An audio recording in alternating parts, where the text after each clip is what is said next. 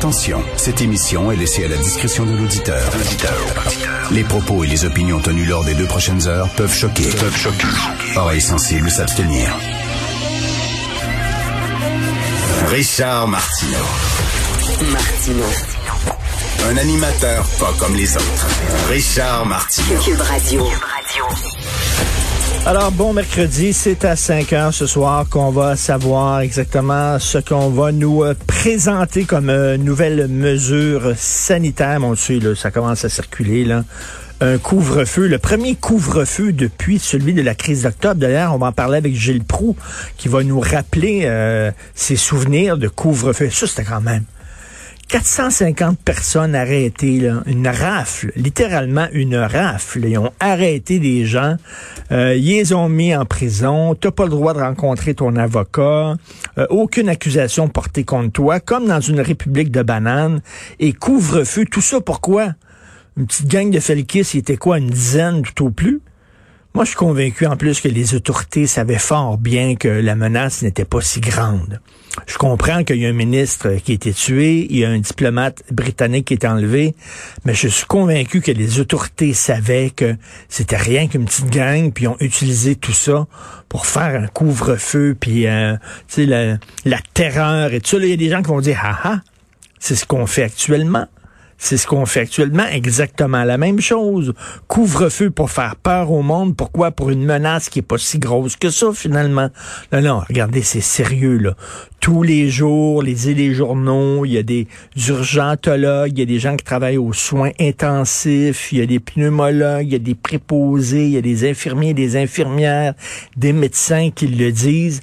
C'est en train de péter aux frettes il y a des hôpitaux qui ne prennent plus de patients parce que les lits sont pleins, je l'ai déjà dit, il y a des adultes qui sont envoyés dans des hôpitaux pour enfants. Bref, je pense qu'on est rendu là à, prendre ces mesures-là. C'est pas évident, mais s'il y a un moment pour le faire, c'est bien là, au mois de janvier, là.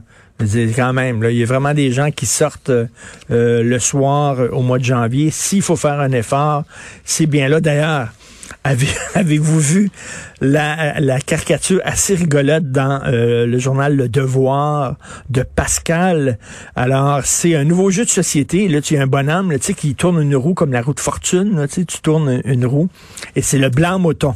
Et là, le bonhomme dit, et les responsables de la pandémie cette semaine sont...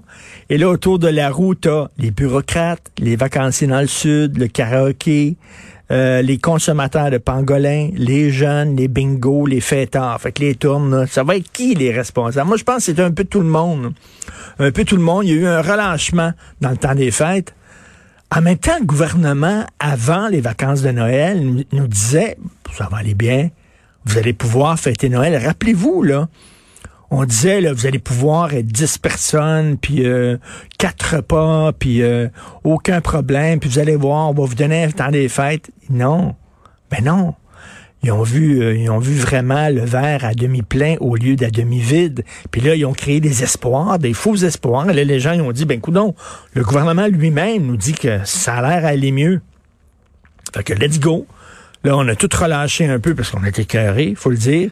Et là, non, non, non, non, non, ça va mal, ça va mal. Il semble que c'était à prévoir. Tous les spécialistes le disent dans des pandémies. Euh, avant que ça aille mieux, ça va mal. Là, ça va mal. On est dans le crunch, comme on dit. Puis après ça, bon, là, on va pogner une vitesse de croisière pour la vaccination. Puis là, ouah, on va s'en sortir. On espère qu'on va s'en sortir, qu'il n'y aura pas de troisième vague au printemps. On croise les doigts. Moi, mon souhait le plus important, le plus cher, c'est qu'on puisse envoyer les enfants à l'école. Pas pour les parents, pas pour donner un break aux parents, quoique, quoique, ça ferait du bien, mais pour les enfants eux-mêmes, si les enfants ont besoin de socialiser, là, au plus sacrant, pas rien que les enfants de juifs fastidiques qui ont besoin de socialiser, là tous les enfants ont besoin de socialiser. Hein? Quand les juifs fastidiques, les autres gardent leurs écoles ouvertes. Et là, tu le président du conseil, le porte-parole du conseil des juifs fastidiques. Non seulement on a le droit, mais on a le devoir de garder nos écoles ouvertes pour le bien de nos enfants. Hello? Vous vivez où exactement, là? Au Québec ou sur une planète? Vivez-vous en Acidie?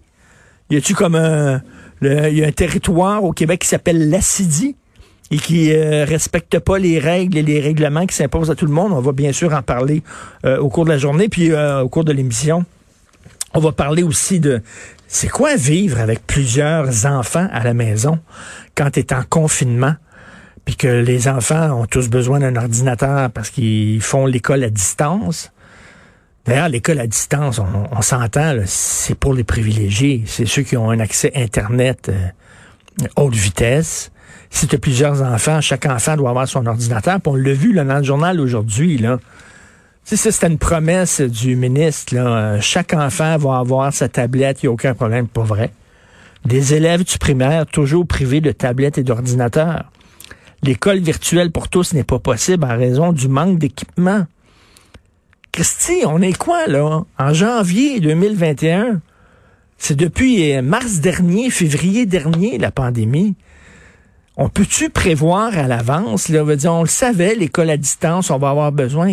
on est là comme, un, un, il manque d'ordinateur, de tablette? On n'avait pas prévu ça avant. On a lambiné ses masques. Non, non, non, portez pas le masque, surtout pas. Et finalement, il fallait le porter. On l'embine sur la transmission euh, par aérosol.